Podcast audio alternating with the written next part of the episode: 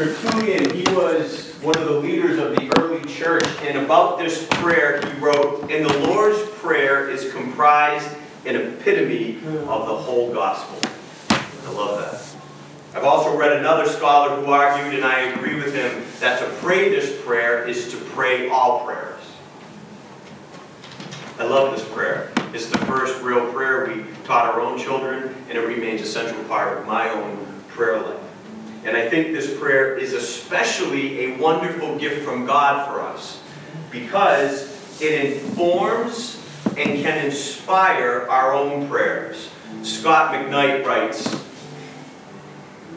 the Lord, oh, sorry, that would be the Lord's Prayer probably behind me right now, right? Yeah. Yep, excellent. Then there's Scot McKnight. Right.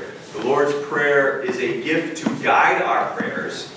And when we use the Lord's Prayer to nurture our prayers, we rub the oil of the Jesus Creed into the chambers of our hearts. I really like that. Scot McKnight calls the greatest commandment, love God, love others, the Jesus Creed. He calls that the Jesus Creed. And here in the Lord's Prayer is the ambition or the aspiration of the greatest commandment. The what the greatest commandment is trying to get at. May your kingdom come. Might God's kingdom come. Might his will be done on earth as it is in heaven. And I've been thinking a lot about this lately as we turn from one year to the next. God's kingdom coming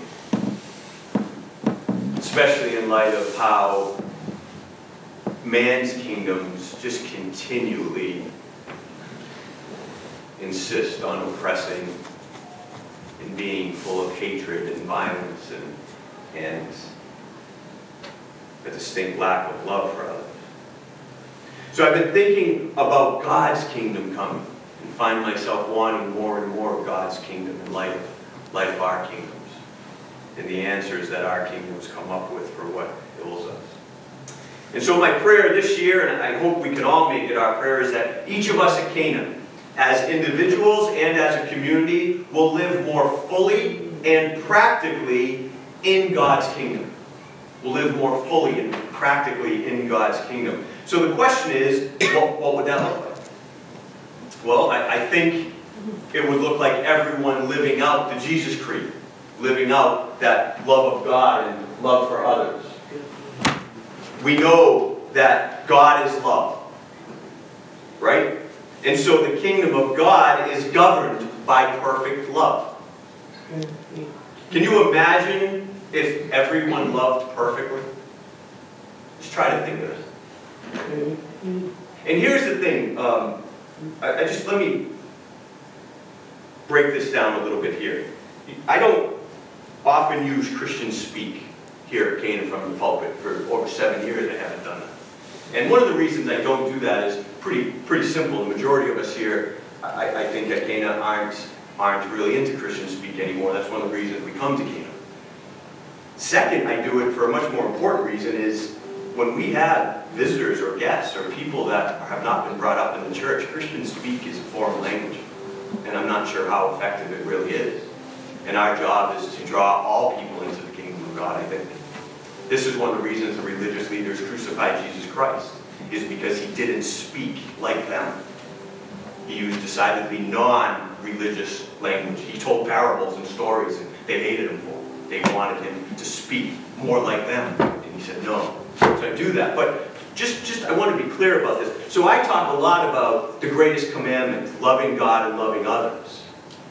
And I do that very specifically because Jesus said the greatest commandment fulfills the whole law. So when Christians speak, living out the greatest commandment means living lives that are not full of sin. That's what it means to follow the greatest commandment. Because when you're loving God and loving others, you can't sin. Do you see what I mean? You, you can't sin against God if you love Him. You can't sin against others if you love them. That's why Jesus took the focus off of what the Pharisees focused on, which was little sins, and he put the focus on the biggest sin loving. Because when you're really loving, even those little sins have to go away. So why would you focus on the little sins when if you focus on the big sin, you take care of everything else? But if you focus on the little sins, that big sin can be there for the rest of your life. That's what Pharisee is. That's what Jesus' point was with the Pharisees. Not, his point to them wasn't to stop following all these laws that they had. That wasn't his point. His point was, yes, you're following the laws on a surface level, but it hasn't changed your heart at all. So, so, so that's, I just wanted to do that for a quick second. Some new things I'm going to be trying out this year. So that's what I'm talking about here. What I'm talking about loving God perfectly in Christians speak, living sinless lives. Okay, so can you imagine if everyone loved perfectly? Can you imagine that? Think about it. In one of the books I'm reading, the author posits the following ideas about just what God's kingdom might mean for us on earth. Now, these are corporate ideas. But as we read through them, you'll get the idea. Well, if this would be what it was like across the globe, imagine what it would just be like in our own little families. One, he says, we wouldn't need governments. Because if love governed, why would man need to? Oh, can you imagine what that would be like? No governments? No more campaign years. we wouldn't need borders and dividing lines. We wouldn't need walls. We wouldn't need to separate ourselves because we would be at peace. Oh, God's kingdom. We wouldn't need the military. We would no longer wage war or have enemies. Then think about how much money we have to really do good in this world. We wouldn't need police. We would all be protecting and serving one another. Or maybe a better way to put that in, in respect for the people that do put their lives on the lines, maybe we'd all be police, but police would just look different. We wouldn't need money because everyone would give to whoever was in need. God's kingdom. Imagine if everyone could live into God's kingdom. Now, I know this sounds unrealistic. I know it sounds like a pipe dream. I know it is idealism to the nth degree. But let's just think about it for a second. Just think about this. Because I think that's part of the problem. When Christians who pray for the kingdom of God still think it's a pipe dream, then it's always going to stay a pipe dream. So, perfect love exists in the kingdom of God. And Jesus said this about the kingdom of God, which is a very interesting thing he said. The kingdom of God is within you.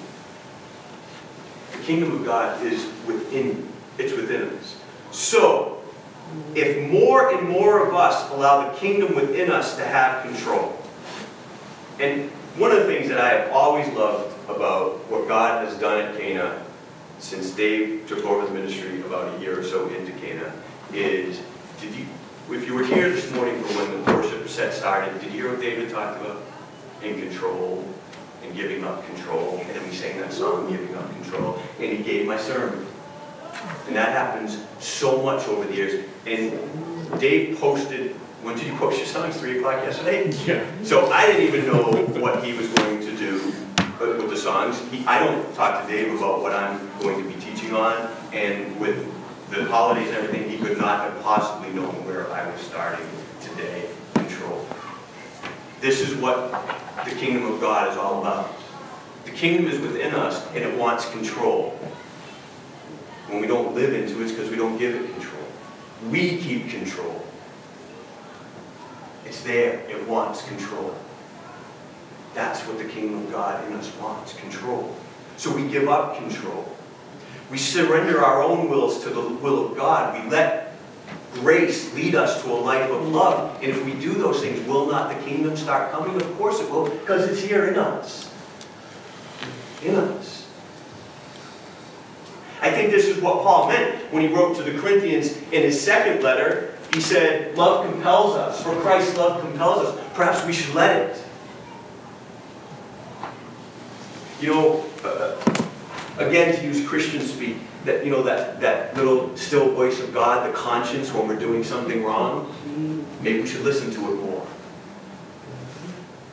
especially when it comes to not loving others. Maybe we should listen to that voice that's telling us, just do this for the people. be kind. That little voice that saying, don't write that. Don't write that on that comment. Don't hit the post button on Facebook with hateful language. Maybe we should listen to those voices more. And then Paul, in his first letter to the Corinthians, and we studied this, he said, Imitate me as I imitate Christ, the imitation of Christ. We want to go around imitating Christ and others imitate Christ. We reproduce ourselves. And, and if we're living out the greatest commandment, if we're loving God and we're loving others, then we'll be living like Christ. Nice. We'll be little Christ, if you will. And we'll be reproducing little Christ. And mm-hmm. slowly but surely the kingdom will come and change the world. It will, it's in us. Now I know it sounds impossible. And when we're honest with ourselves, we know we have our own messes that are quite the opposite of the kingdom of God. The opposite of Christ-like living. And when we look at the world around us, it's a mess. I, CNN was saying this morning there's some civil war going on in Oregon right now. For those who didn't see it, some some group of some group of whatever that far thing is have taken over a government building in Oregon. Very interesting what a mess our world is in. But here's the thing. Here's what Paul said. And this is key. I can do everything through him who gives me strength.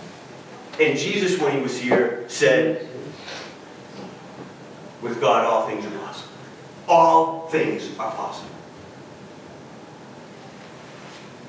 So, if the impossible living kingdom living is possible, where does that leave us? Where does it leave? What does it mean for us? What does that mean? Well, every week at Canaan we explore grace. We explore forgiveness. We explore God's love because it gets us thinking about it. Thinking about it is the beginning of making it a reality in our lives. See, I'm pretty sure this is what Jesus meant when he said, Where your treasure is, is the place you will most want to be. Think about that.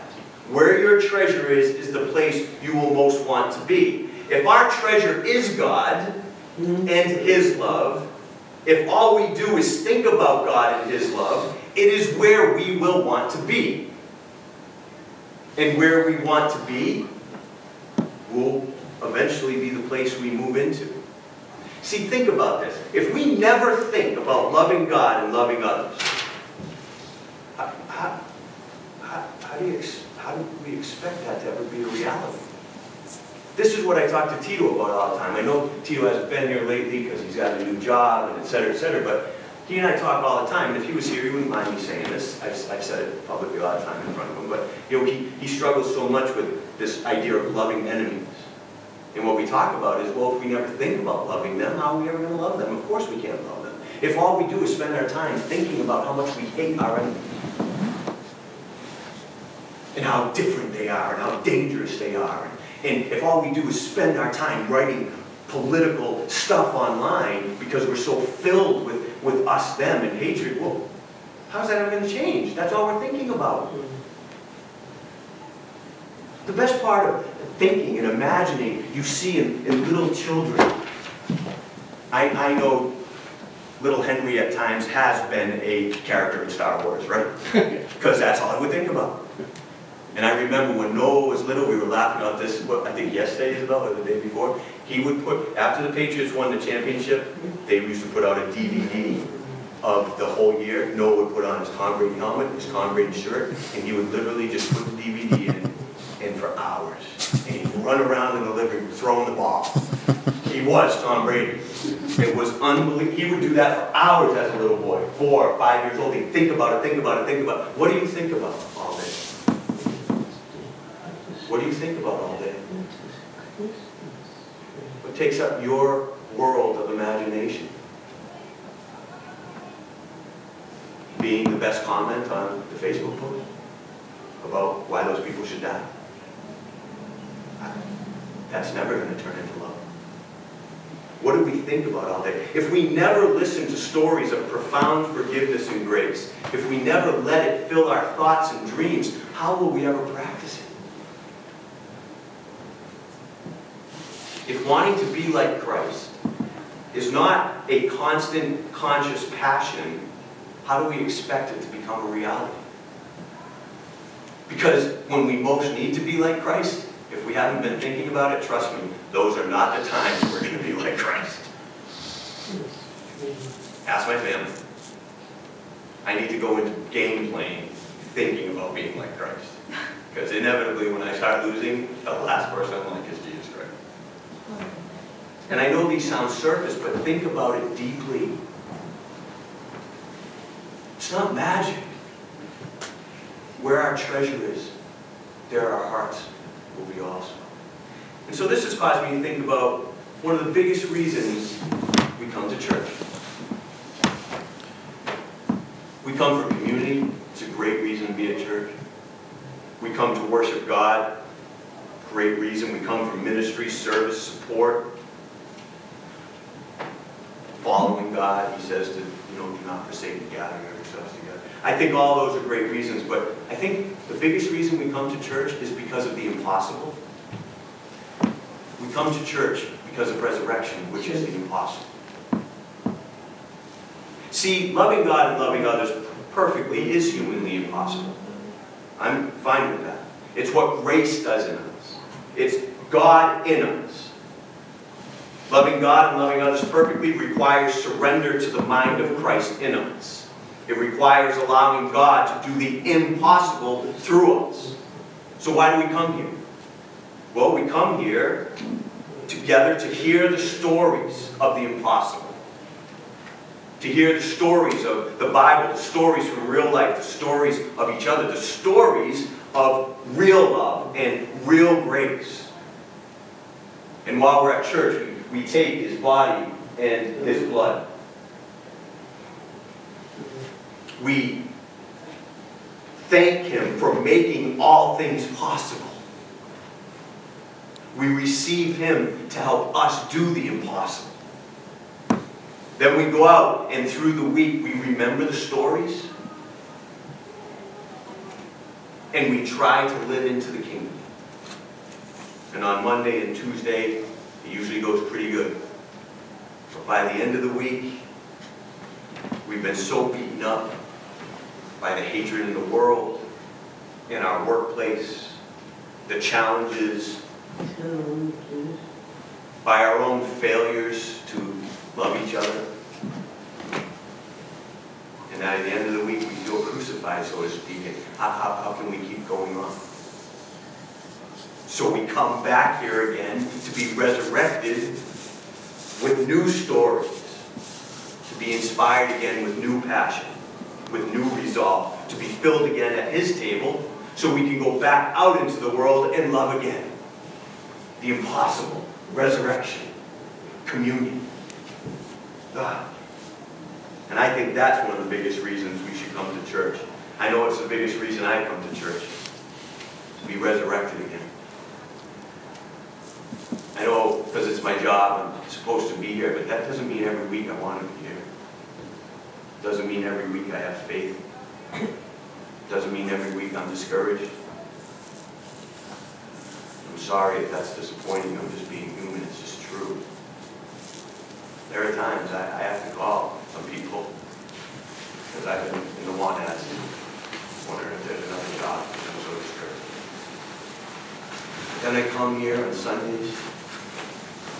Dave stands up and he gives my sermon before I do it. I'm like, yes, God, thank you. You are alive and you are working.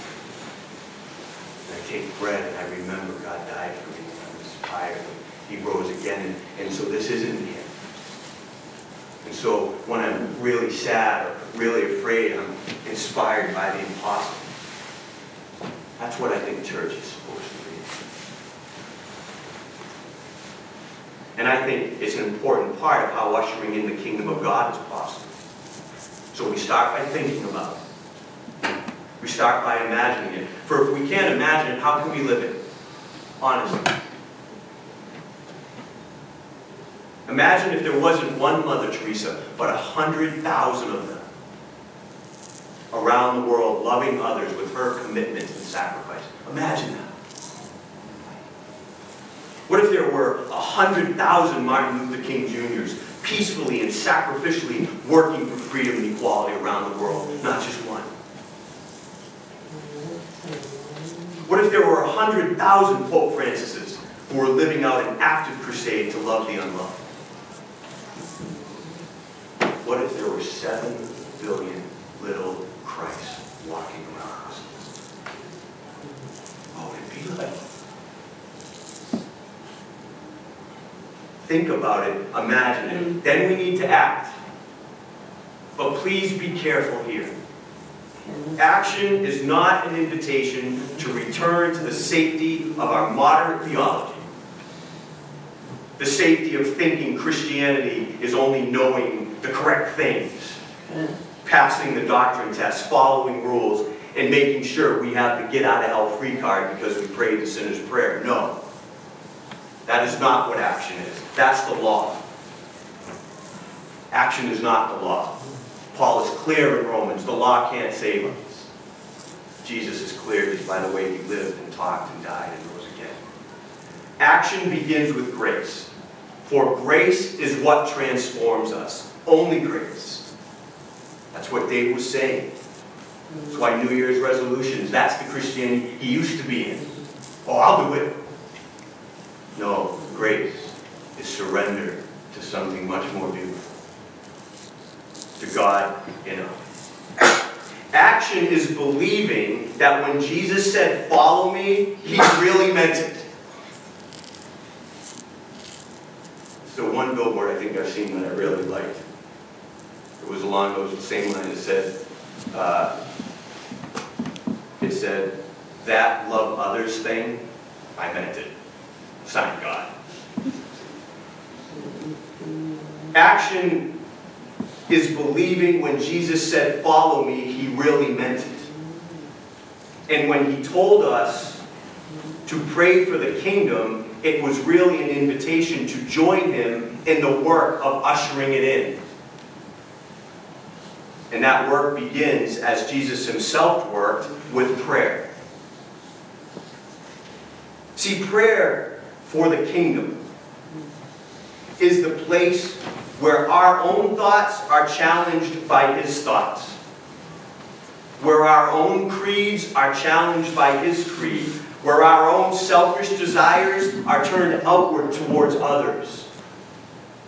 Prayer is the place where our love of self is transformed to love of God. Our hatred of enemies is washed away and replaced with love of enemies. Prayer is where our law becomes His grace.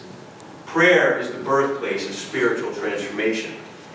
Sadly, though, too often, prayer becomes a pursuit of personal surface piety at the expense of others' real needs.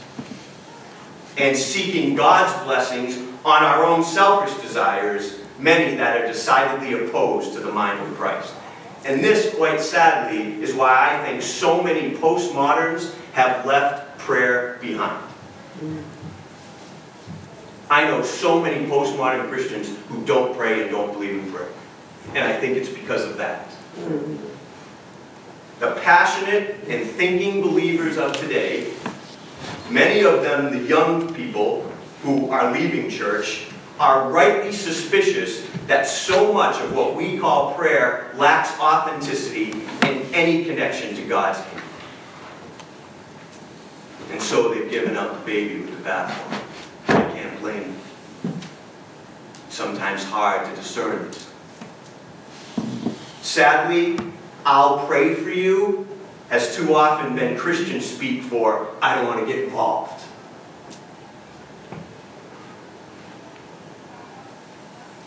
And those people looking for a real connection with God have become cynical. And sadly, the one place where spiritual transformation can really start to happen in prayer, they've let it go.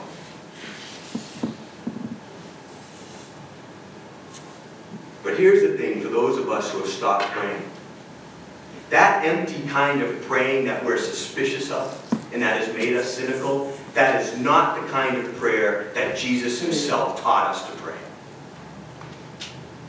Frank Laubach said it best about the Lord's Prayer. The Lord's Prayer is the prayer most used and least understood. People think they are asking God for something.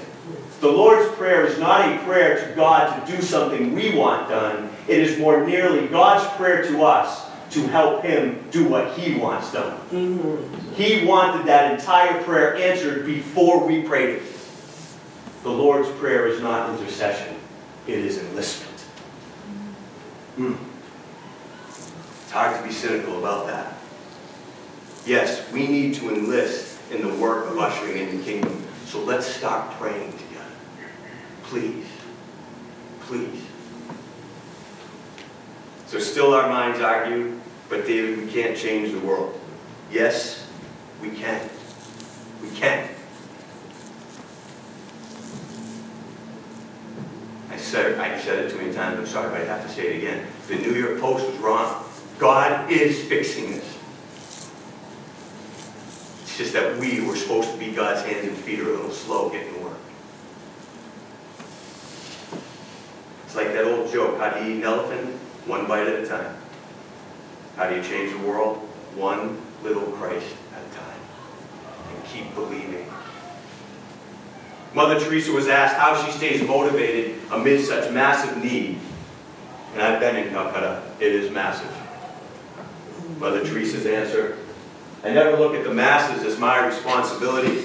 I look at the individual. I can love only one person at a time I can feed only one person at a time. As we live out love, one person at a time, we usher in the kingdom of God.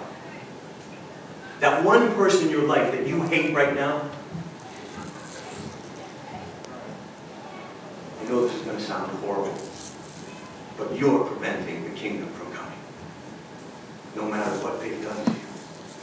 Hate is not the kingdom find love for that one person, usher in the kingdom.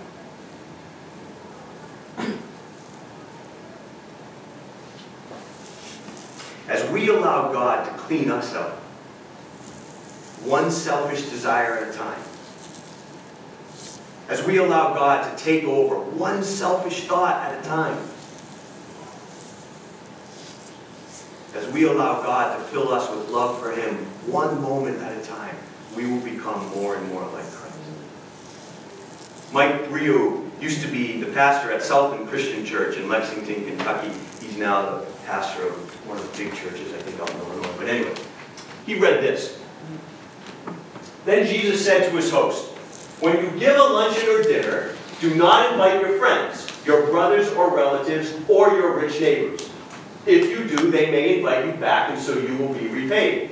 But when you give a banquet, invite the poor, the crippled, the lame, the blind, and you will be blessed.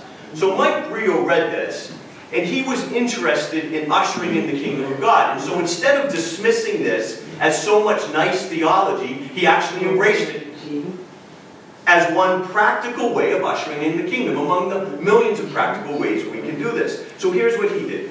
He considered the local high school proms, and he realized that for an entire population within the school system, the proms were a nightmare. See, proms are designed for the able-bodied and able-minded kids. Disabled kids were not really part of the prom process. They were the uninvited, if you will. So his church started prom for all the kids who were not able-bodied or able-minded. His church went to the, to the, the lengths of providing the tuxes, the dresses, the limos, a banquet, and a dance. Some 500 kids showed up and felt at home and experienced for the first time the profound joy of their own prom, their own night of magical memories. I know that's a small thing, but isn't it beautiful? They ushered in the kingdom in a real way. My friend Mike Boober read Matthew 25 as a young man, and as you've done it to the least of these, you've done it unto Jesus. And he didn't take that as nice theology, and he opened up the mustard seed house in Worcester, Massachusetts. It's been there for however long, in one of the worst neighborhoods in Worcester, feeding people every day. That's ushering in the kingdom. Canaan Community Church, one of the things we talk about a lot is, is, is loving our enemies or loving the unloved, or the Bible is very clear, take care of the strangers and aliens among you. And so we've engaged in taking care with our resources and our time, a family from Africa that are refugees and fleeing a horrible situation. That's ushering in the kingdom. I know I've gone long this morning, I'm sorry, but I just wanted to start 2016 with, with this note, this idea. Control. Let's let God have it and see how it changes our lives. Let's start imagining, our, asking ourselves, what can we do to usher in the kingdom? What can we do as individuals, in our own families and with our own friends and in our own workplaces? But more, what can we do as a community, in our neighborhoods, our towns, our country, our world? Then let's follow Christ in doing just that. For that is exactly what Jesus meant when he said, Pray this way. Pray for what God wants. Pray for what others need. And when we are done praying, live out the Jesus Creed. May God help us all.